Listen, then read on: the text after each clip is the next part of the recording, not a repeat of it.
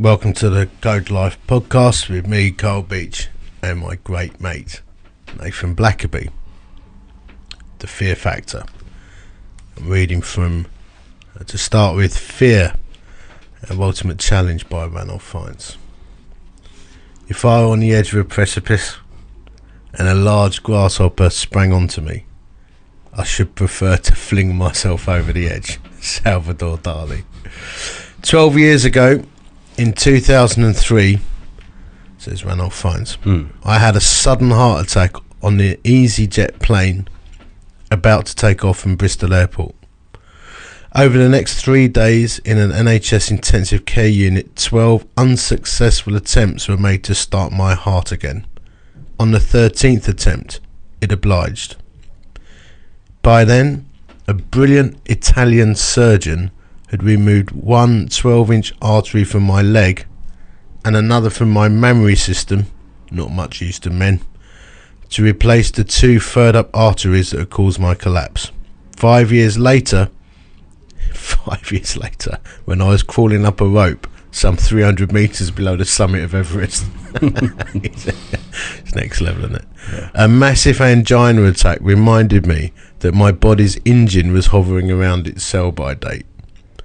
The original Bristol trauma occurred with no warning at all, and I can still remember nothing about it.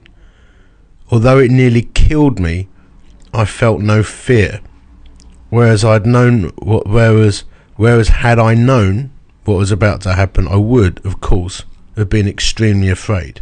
The Everest trauma was preceded by extreme pain in my chest, and I was immediately aware that, suspended from a rope on a near vertical ice wall at almost 29,000 feet, that's 8,800 meters above sea level at midnight, I was about to have another heart attack. The result was immediate panic. I was more terrified at that moment than any other time in my life, and that's quite something because this guy was in the SAS. He fought with the Sultan of Oman in the desert. I mean, he's a Yeah. massive adventurer. You know. And as a result, failed to think and act sensibly. Initially, I quite forgot the uh, pills in my jacket pocket, which I carried for the specific treatment of just such an angina attack. By the time I remembered the pills, ripped off my oxygen mask and located the bottle, the wire stitches that had held my rib cage together since the previous transplant operation felt that they were being torn out of my chest. Whoa.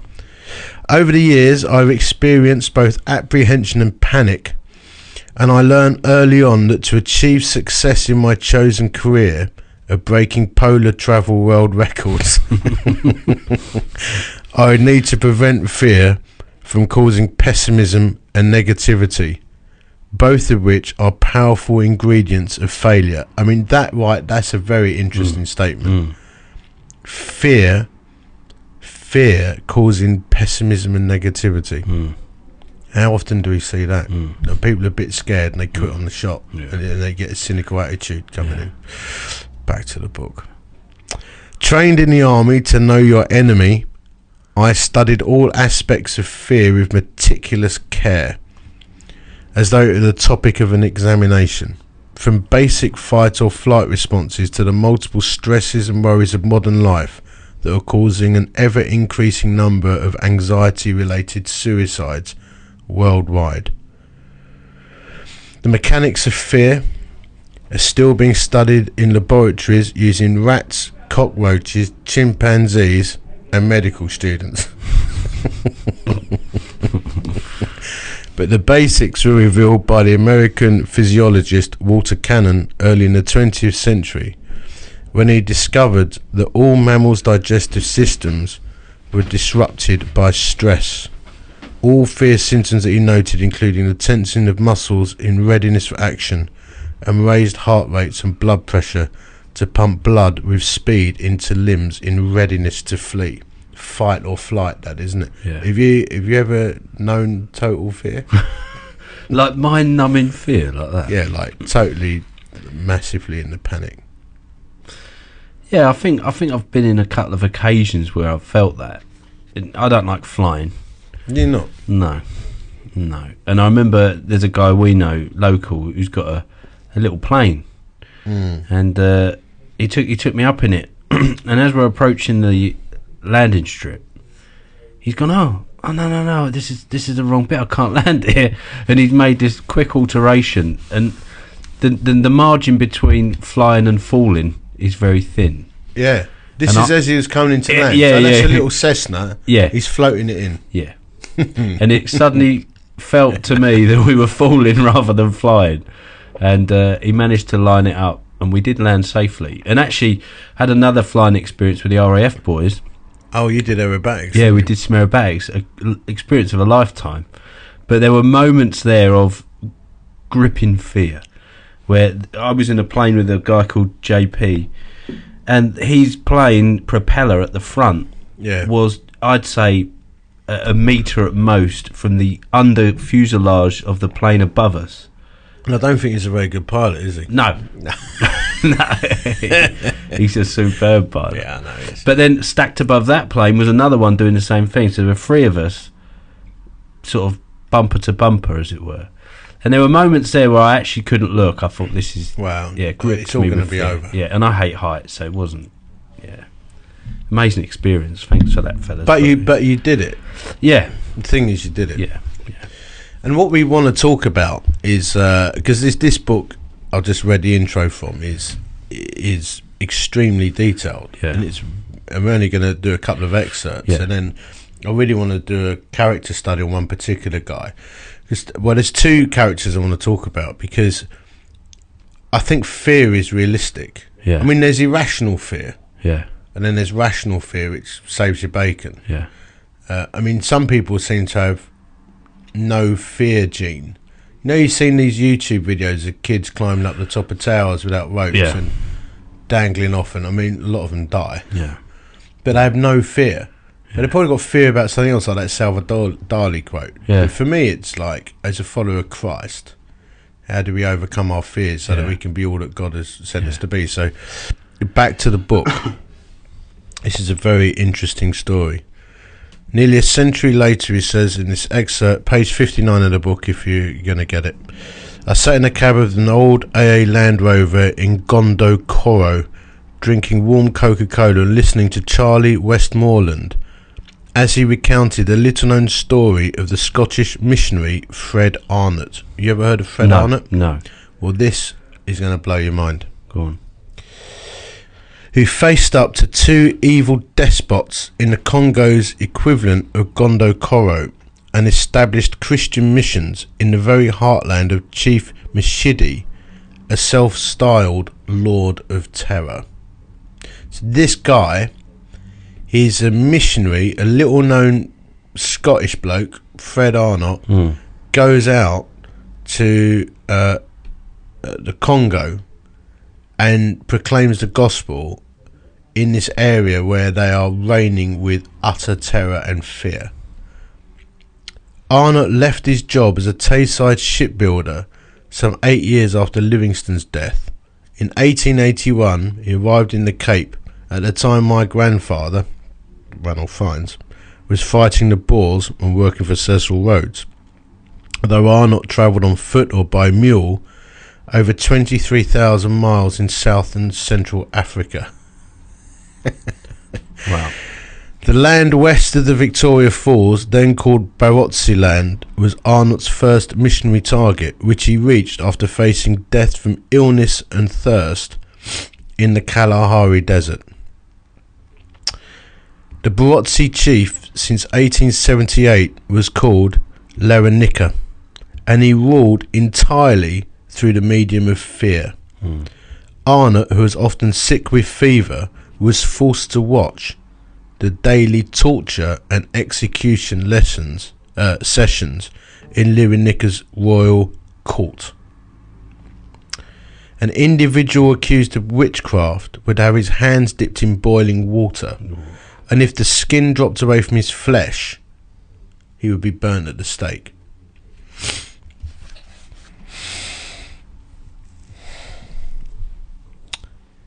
Any judicial decision on tribal matters would be an excuse for an upfront sacrifice usually of a child whose fingers and toes would be cut off, and the blood collected for ritual sprinkling.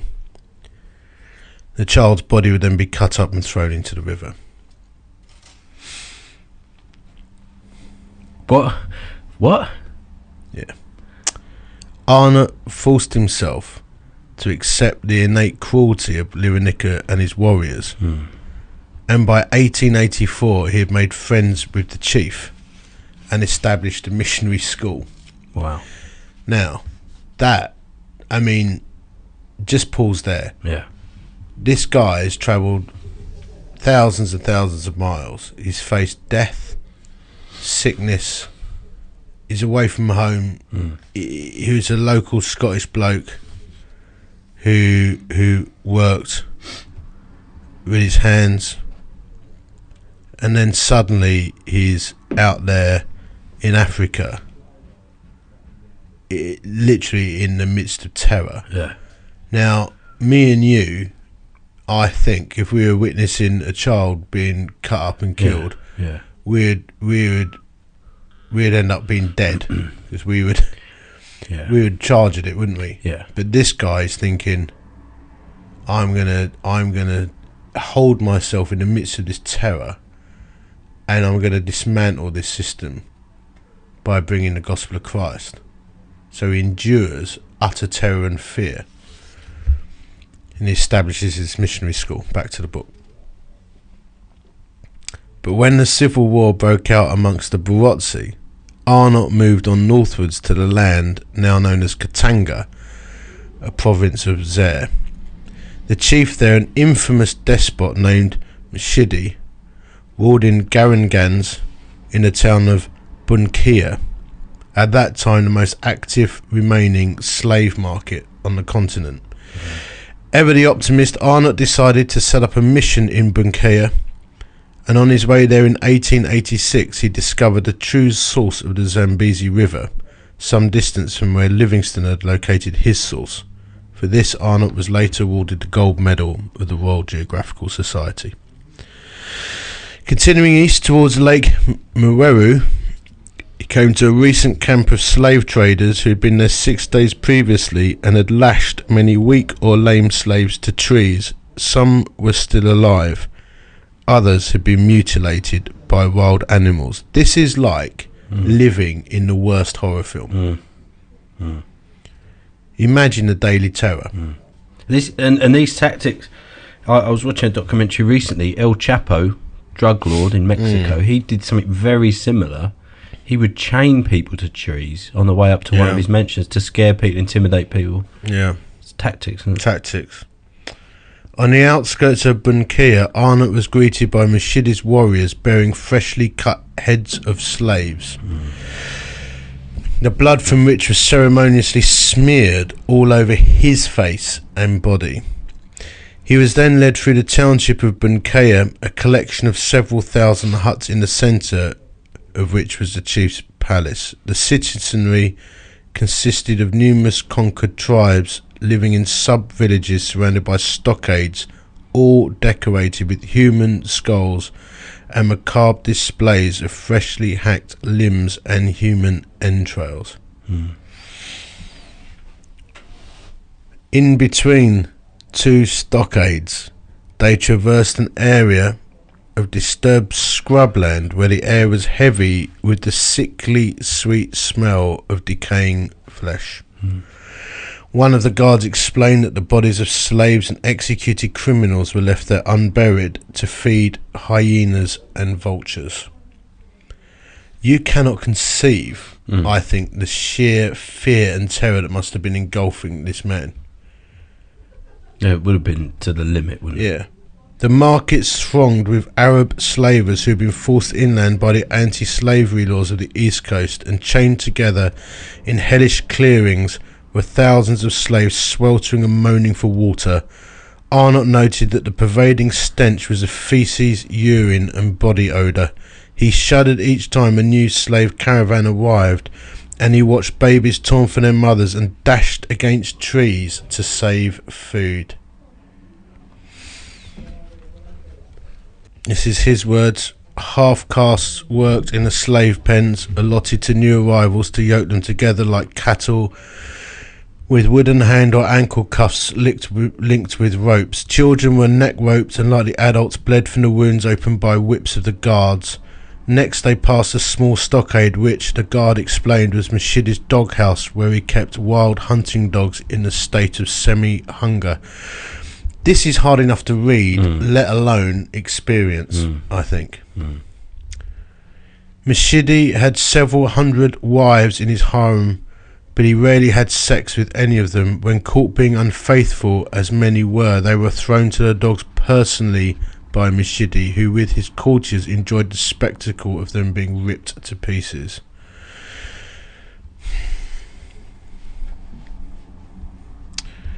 As Arnot was about to learn, Mashidi was aware that in order to maintain his reign of terror, this is what you said, Mm. he needed to keep his reputation for cruelty Mm. forever fresh, Mm.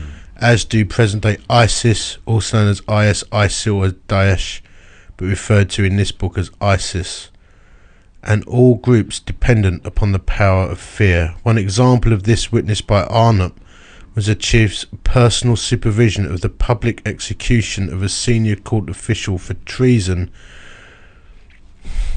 He cut off the man's ears and made him eat them. Then he did likewise with his fingers, his toes, and finally his genitals. At last his head was cut off and his corpse was split down the middle. Soon after his arrival, Arnot was granted an audience with the great Mishidi, who gave permission for Arnot to stay in his kingdom and set up a school.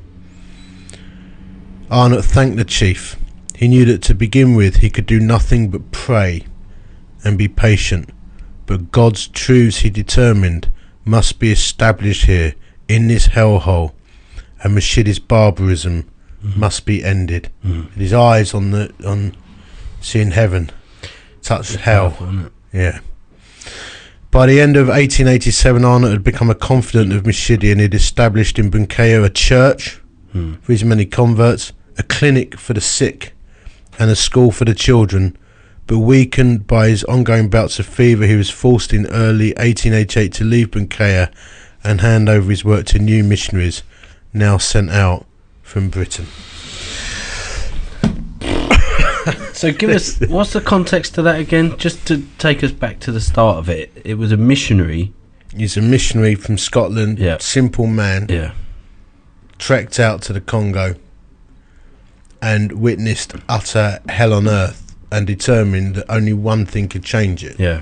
the gospel of Jesus Christ. So he witnesses utter fear, terror, near death. And honestly, I mean, he must have had the favour of God in him to not have been killed and tortured and murdered himself. But enduring through all of that, Yeah. and uh, we could probably it's for a good two three years he's Yeah. out there well yeah it's a good couple of years he's out there 1884 he made friends with the chief 1888 he left that's Right. four years of living in hell Wow. it's hell Wow. and facing near death and eventually he he sees this work established Hmm. um, That's incredible, isn't it? Can you imagine the panic that you would have had in that situation? oh Like, and and one life like that, you, you seeing one death, you would have been like, I've got to try and rescue now. Like, there's something I need. I have to do it now. But you, you almost had the long term game, longer Yeah. vision. Like, And my. I mean, the thing that fascinates me is how did he overcome his fear? Yeah. I mean, I would not be sleeping at night. no, There's a, a, a picture in the book uh, of Ranulph Fiennes fighting in Dhofar, yeah, and he and there's a little caption under the picture where he says, "I learned, at least in theory, that the secret of dealing with fear in Dhofar was to keep a ruthlessly tight clamp on your imagination." wow, Uh, that, which I, it's a very interesting line. yeah, But uh, I think, in the example of this missionary, Hmm.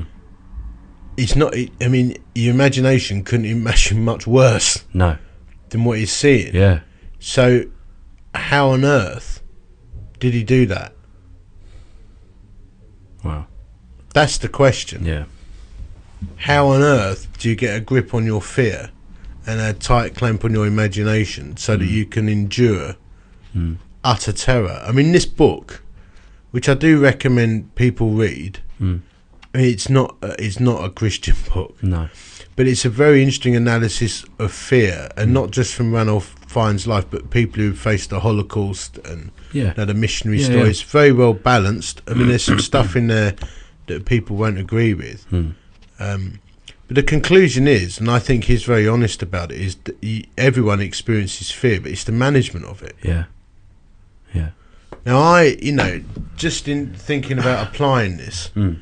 Um, before we look at another character, um, I think a lot of Christian men,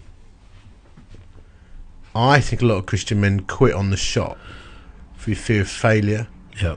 previous disappointments, um, insecurity. Yeah. I mean, there's so much resource out there. There's this vast untapped army of men who follow Christ. Yeah. But there's also a lot of disappointment and fear. Mm. Fear of rejection is a big Yeah. Oh yeah. And and currently there's also a big fear, I think, just deviating slightly quickly. I think there's a big fear of men being men. Mm. Like if you you know, if you too masculine, Mm.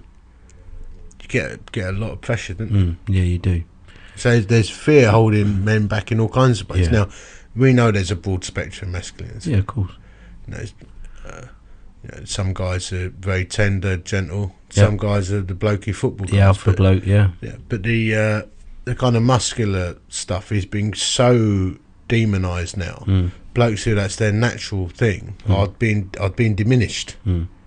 I think, hmm particularly in the church, Yeah. which is a very controversial thing to say, hmm and we're probably going to get punched in the face for it. But that's okay because the other thing I think there's the fear of man and woman that when you stick your head up and have a comment or, or a criticism or a view, yeah, you get shot down. And I think a lot of guys won't speak or won't speak out because of fear of others of of yeah ridicule or yeah, and I think particularly when we talk about evangelism later on and and uh, the courage to to talk about your faith yeah, that can be a huge stumbling block for, for guys because they they don't want to get it wrong. They don't feel like they got the answers. yeah, If I'm trying to tell you about Jesus and you're like, well, mate, let me tell you about science and the dinosaurs, and, and I can't debate it. There's a huge fear there that yeah. I'm getting it wrong, and You've got to cross the fear barrier, haven't you? yeah, I think so.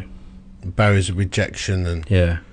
Do you think though that happens over time? Do you think there's like a thickening of your skin? Because I would say that you, both you and I, for different reasons and through different experiences, have got to a point where you can you can tell me to my face if you don't like me. It's no problem. I'm not Yeah. afraid to to say what I think yeah. in in the public forum. I think the secret is thick skin, soft heart. Mm. So, I mean, I, it's fair to say that we do get a bit of flack chucked our way Yeah. sometimes. yeah, I mean, I'm, I mean, there's been twice in national magazine articles I've been absolutely slammed yeah, uh, in letters pages Mm. or on social media. mm.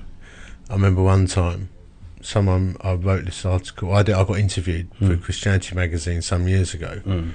and um, the, there's a context behind it. But um, I, someone wrote in the, the the interview was in two halves. So Yeah. I was mucking about in the first interview, Yeah. just bantering, and then the second half I said some very serious and thought through things. Yeah. Well, I didn't realise they were going to split it into two halves. right. I thought it was one interview. so they, they published the first one on its own. Oh, Yeah, so I was in a hotel room in Leeds, and uh, a mate, like a CVM supporter, phoned up and he went, "You've seen a letters page in Christianity magazine?" I went, Mm. "No."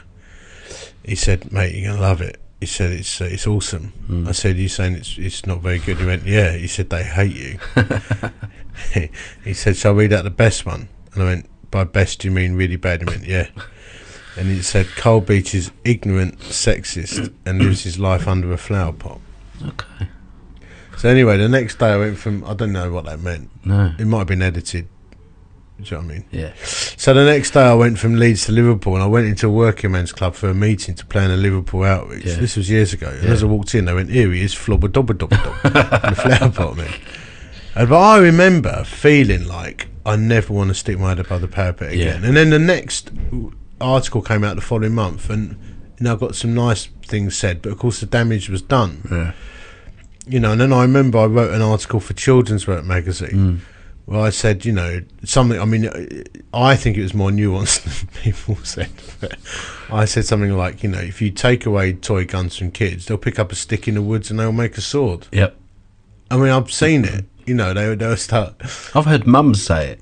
Yeah, yeah, yeah. yeah. So I said this in kids. article. I mean, like, boys will be boys. Yeah. That, that was the bad. That was the phrase Yeah, yeah, that got me, and literally got massively yeah. Assaulted over it verbally and on social media.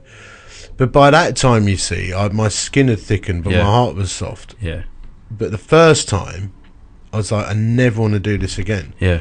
The Second time, I'm like, yeah, yeah. I mean, maybe it was a sensitive turn of phrase. You know, I mean, I didn't mean it. I mean, I got Mm. accused of inciting all kinds of violence Mm. against women, and Mm.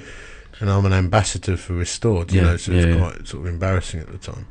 But uh, that, but that second time, I was up for it It's interesting, because I because I've been I'd chosen to cross the pain barrier Yeah. because this is what I've learned, and you know this. Mm.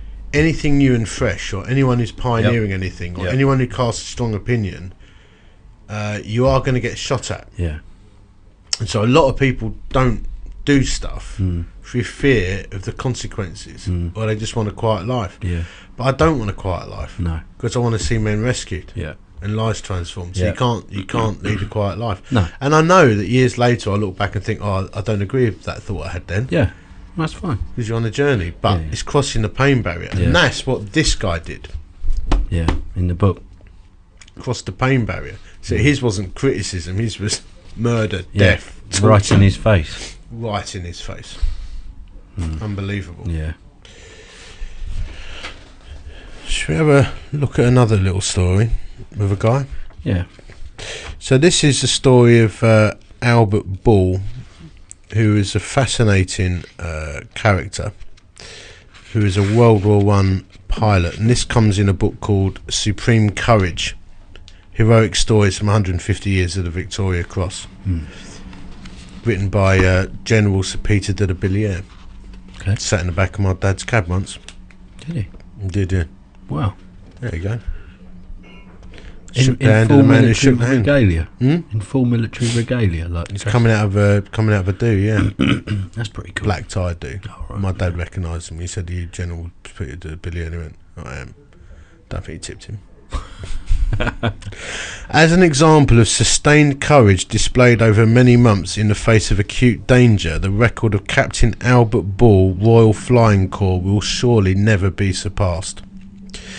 By the time he was killed at the age of only 20, Mm. on the 7th of May 1917, he had destroyed or forced down nearly 70 German aircraft, often taking on four or six opponents at a time, yet mere figures give no idea of the superhuman determination with which he fought for Britain. In character and behaviour, he was anything but flamboyant, yet in the dark days of 1916 and 1917, he fired the whole of the Royal Flying Corps with new hope. Ball was a quiet, simple little man, wrote his fellow pilot Cecil Lewis. He never boasted or criticised, but example was tremendous. Another colleague, Roderick Hill, reckoned that he was evidently the offspring of a vixen and a lion, and that he did the work of a whole squadron by himself. He had no bloodlust and hated sending hostile pilots to their death but a sense of duty beyond the normal made him take to the skies again and again and again, ferociously determined to shoot down his country's enemies. Hmm. This guy is absolutely fascinating. Hmm. Uh, and it, and basically, this one chapter tells of his gradual descent uh, into dealing with utter terror and fear every day. Yeah. Bearing in mind, these aircraft were not sophisticated. No, no. Let me read this about what it looked like to fly in one of these aircraft when he was flying in France. The first aircraft he flew over the continent was a slow and heavy B 2 biplane. At that date, the main workhorse of the Royal Flying Corps, which had a cruising speed of 70 miles an hour and took nearly an hour to reach its service ceiling of 10,000 feet. Wow. By the middle of 1916, there were 185 BE-2s scattered around the RFC's fields in France, nearly half of the total of British aircraft deployed. Two-seaters, they carried an observer in the front of the pilot and were being used mainly for bombing, artillery observation, and intelligence gathering. The pilots would fly out over the front lines to bomb or spot enemy positions. And although they could not receive messages on their primitive radios, they could sometimes transmit to the ground. More often, they had to resort to physical signals, flares, lamps, smoke grenades. And sometimes, if they needed to impart information, their only option was to land. The BE 2s had been given makeshift armament in the form of a 303 Lewis machine gun mounted in front of the observer, which fired detachable canisters of ammunition known as drums, but they were not fighters and no match for the slender, speedy Fokker E1, a monoplane capable of 110 miles an hour, which the Germans had just brought into service. This was the aircraft on either side armed with a machine gun synchronized to fire through the propeller arc, and for a few months it seized the air initiative. This just gives you the context. Yeah. Nevertheless, Ball continued to fly aggressively whenever he got the chance. Tactics were rudimentary. BE 2s took off in small formations on reconnaissance or bombing sorties. They were in effect fighters, but in 1916 there was no expression of fighter pilot. There were single seater uh, specialists were known as scout pilots. Much of each mission would be spent cruising in search of chance targets, but Ball developed a habit of going down low to shoot up German trenches on his way back to base. Even without plane to plane combat, his life was dangerous. On 20th of March, his engine failed on takeoff. The aircraft ploughed into the ground nose first, and he and his observer were trapped in the wreckage from which they emerged unhurt. On the 27th of March, his engine was smashed by anti aircraft fire and he had to nurse the aircraft down onto rough ground during the First World War, British fighter pilots had no parachutes. The only Allied personnel equipped with the means of escape were aerial observers who went aloft in balloons. The Germans did introduce parachutes when mounting losses reduced their pilots to critical level. He said this after a particularly tense moment I like this job. I like this job. But nerves do not last long and you soon want to rest. His terse letters home did not conceal the fact that he was in mortal danger every day he flew, and his parents were naturally in a state of constant apprehension. When his father wrote to him early in June, early in June, expressing some of their fears, he replied, "Are you saying if anything happens to me? If anything did happen, as it quite easily may, I expect you and wish you to take it well. For men, tons better than I, go in hundreds every day. However, I will be careful as you wish, but I do like my job, and this is a great help. this guy's he's 19 years old at this point. Yeah. He's, he's going into battle every single day. Moving on a little bit. His letters home became stilted, and it's difficult to determine how distressed he was by the constant loss of friends and colleagues. Perhaps he stuck to his wooden language as a, as a means of keeping his emotion under control. I am having a very poo poo time, he wrote home on the 10th of July. on the sixth tree topping chaps went off and never returned. Yesterday, four of my best pals went off, and today one of our new chaps has gone over. To his father, he wrote on the same day, You asked me to let the devils have it when I fight. Yes, I always let them have it, but I can't really think of them as devils. I only scrap because it's my duty. Mm. But I do not think anything bad about the Hun.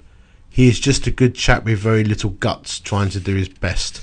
Nothing makes me feel more rotten than to see them go down. But you see, it's either them or me, so I must do my best to make it a case of them. Mm. You cannot conceive, can you, what it would be like to be flying in those flimsy little aircraft, No. going up day after day after No. day. Can you imagine that? No. No, it's brutal, isn't it? And and the loss of friendship around you all the time. Yeah, There's Yeah. almost. I mean, we, we, we look at this military stuff, don't we, a bit because it, it really resonates something of the yeah, the value of humanity, the cost, and yeah.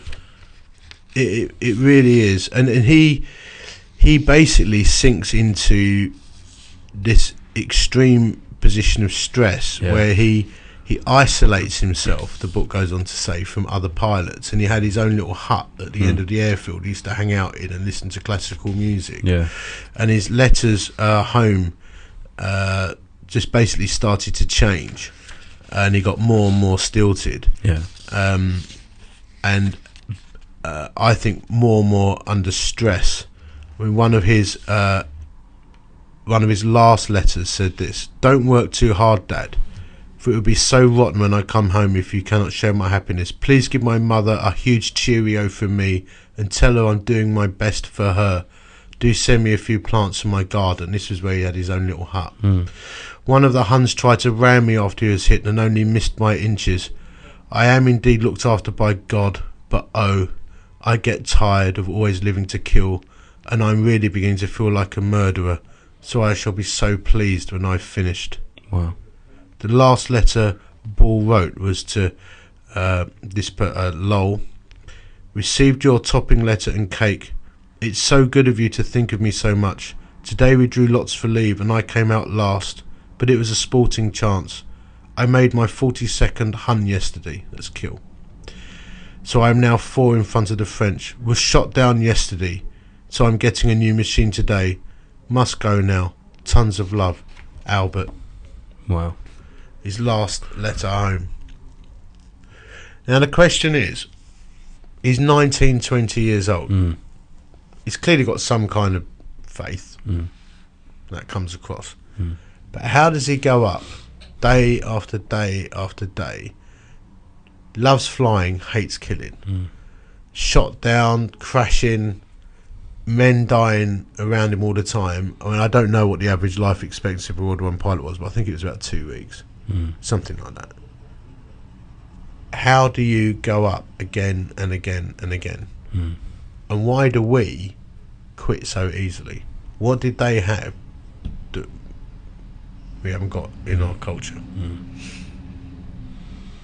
So I think, and we touched on this in one of the other podcasts about the code. I think when we're withdrawn from a battlefront and a battle line, Yeah, and we're we're asleep on sofas, flicking endless telly channels, and we we we don't sense that urgency. We don't sense that fight or Right. heat.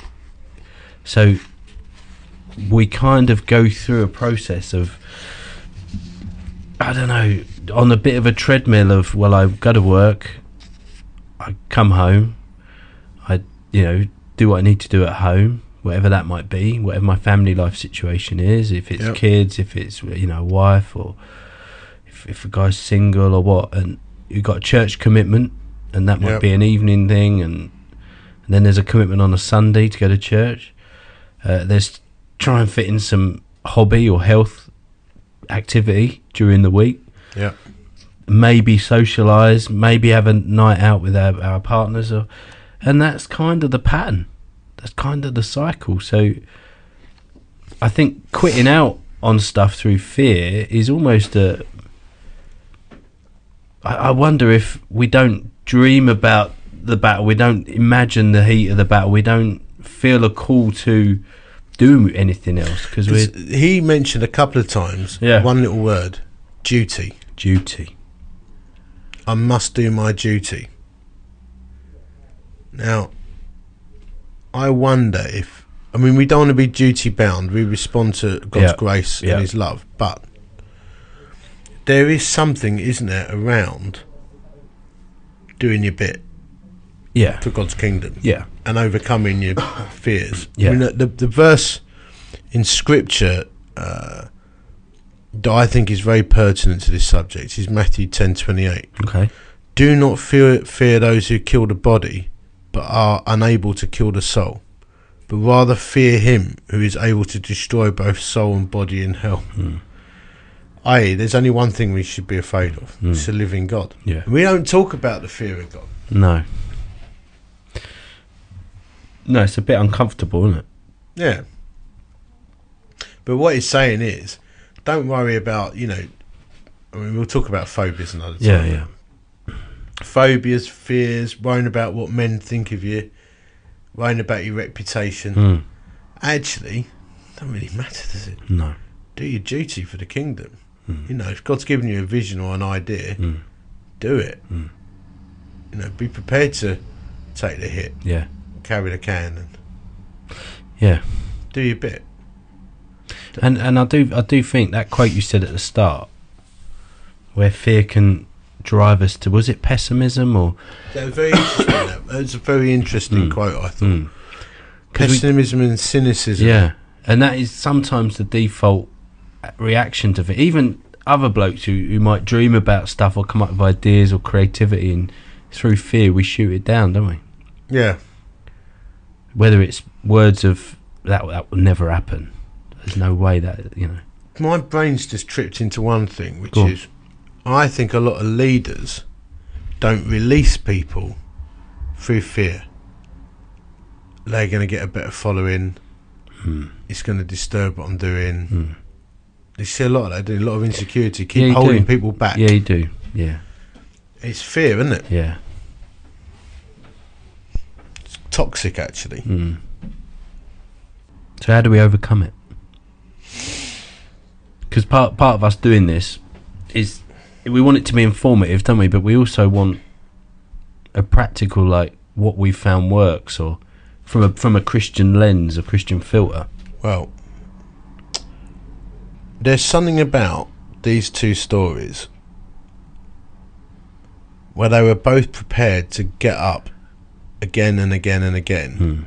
and and and push down their fear. Hmm. Arnot the missionary ball taking off Hmm. day after day after Yeah, day? yeah, Stories that have been replayed many times, I'm sure, but these are the two we're Yeah, looking yeah. at today. yeah, Um,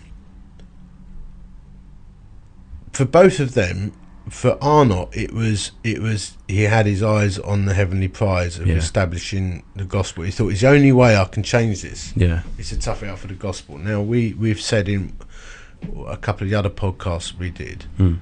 that the defining difference is when you've got a heavenly perspective about your life. yeah, So clearly, Arnot had that. yeah, Ball had a sense of duty. yeah, and he wanted to serve his country. I think if we can somehow fuse those two things, or serving your country, but serving Jesus, give everything you got for Mm, Jesus. I'll mm. give it my all Mm. for Jesus Mm. because He loves me Mm. and because He died for me. And I've got, and I know one day in my life, in a lot of eternity, this this is going to be like waking up from a dream. yeah, So I've got heaven on my shoulders. yeah, To confuse those two things, I I think it gets you out of bed in the morning Yeah. and makes you take some stuff on. yeah, Tell what makes me overcome my fear, Mm. uh, like when we're doing something big scale, launching some new thing like the Gathering, or Mm. you know, I'm going to stand in the field and preach the gospel when I'm Mm. naturally shy, that that kind of stuff.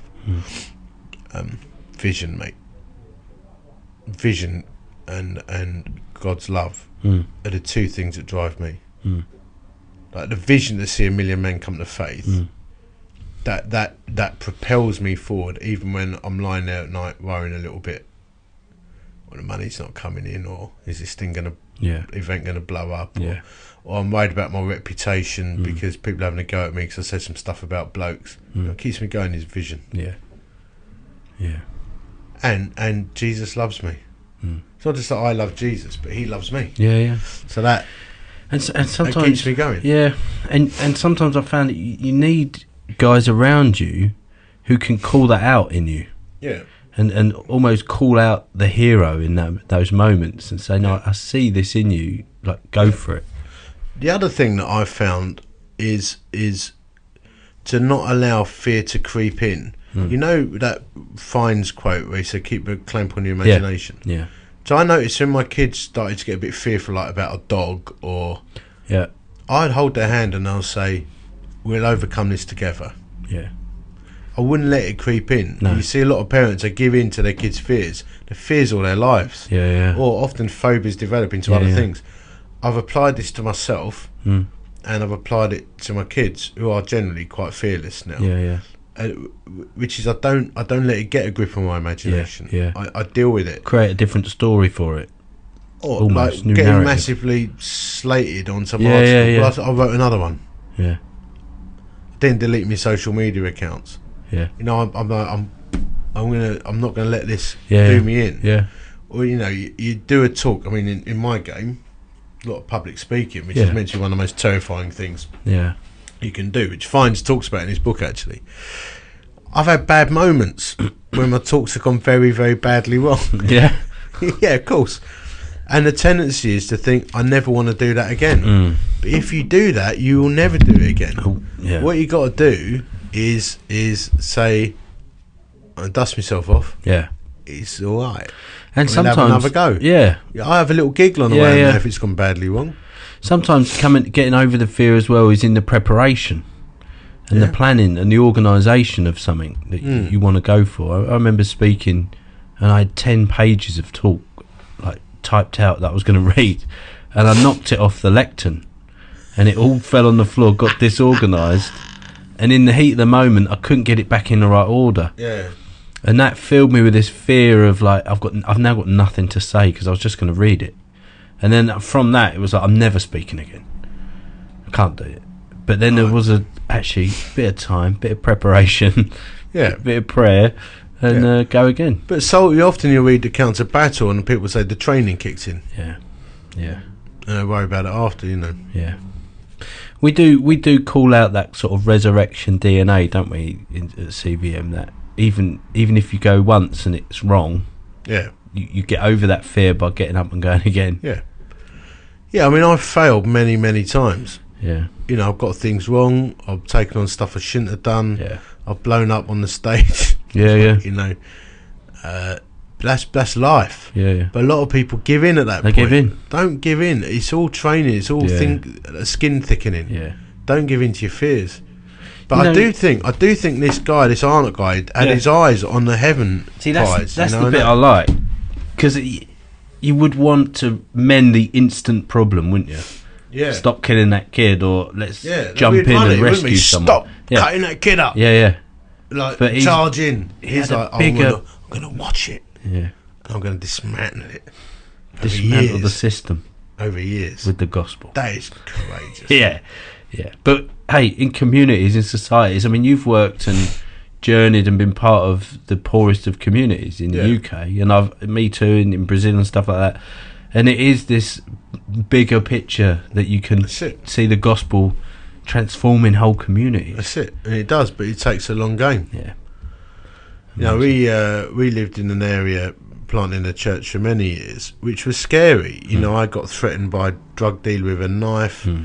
We had all kinds of stuff coming through our house, punch ups, and people booting up heroin and uh, in front of us, and uh, everything. We had a brothel down the road, but do you know what? We persisted. Hmm. And in the end, in our church, we had uh, we had you know the brothel maid come to Christ yeah, and then people coming to Christ who were visiting the brothel previously, Wow. all meeting up in our church. We dismantled the system yeah, yeah. and we brought God's kingdom in. But mate, the years we were there, frightening at times. Yeah. Scary, Yeah. false accusations, no money. But I mean, it's nothing like this guy faced, which is hmm. hell on earth. Hmm. But you you have to have a vision. Yeah, Keeps me going. yeah, yeah. Overcoming fear. Yeah. I was reading Isaiah 43. Uh, but now this is what the Lord says He who has created you, Jacob, he who formed you, Israel, do not fear, for I have redeemed you. I have summoned you by name, and you are mine. Hmm. And it says, When you pass through the waters, I will be with you. Yeah. And when you pass through the rivers, they will not sweep over you. And when you walk through fire, you will not be burned. The flames will not set you ablaze. It's awesome, isn't it? It's like Still going to go through you're going to go through it. It's going God's to got happen. you. He's- You're in His grip. He's got you. Can overcome fear. Yeah. Thanks for tuning in. Back with you next week.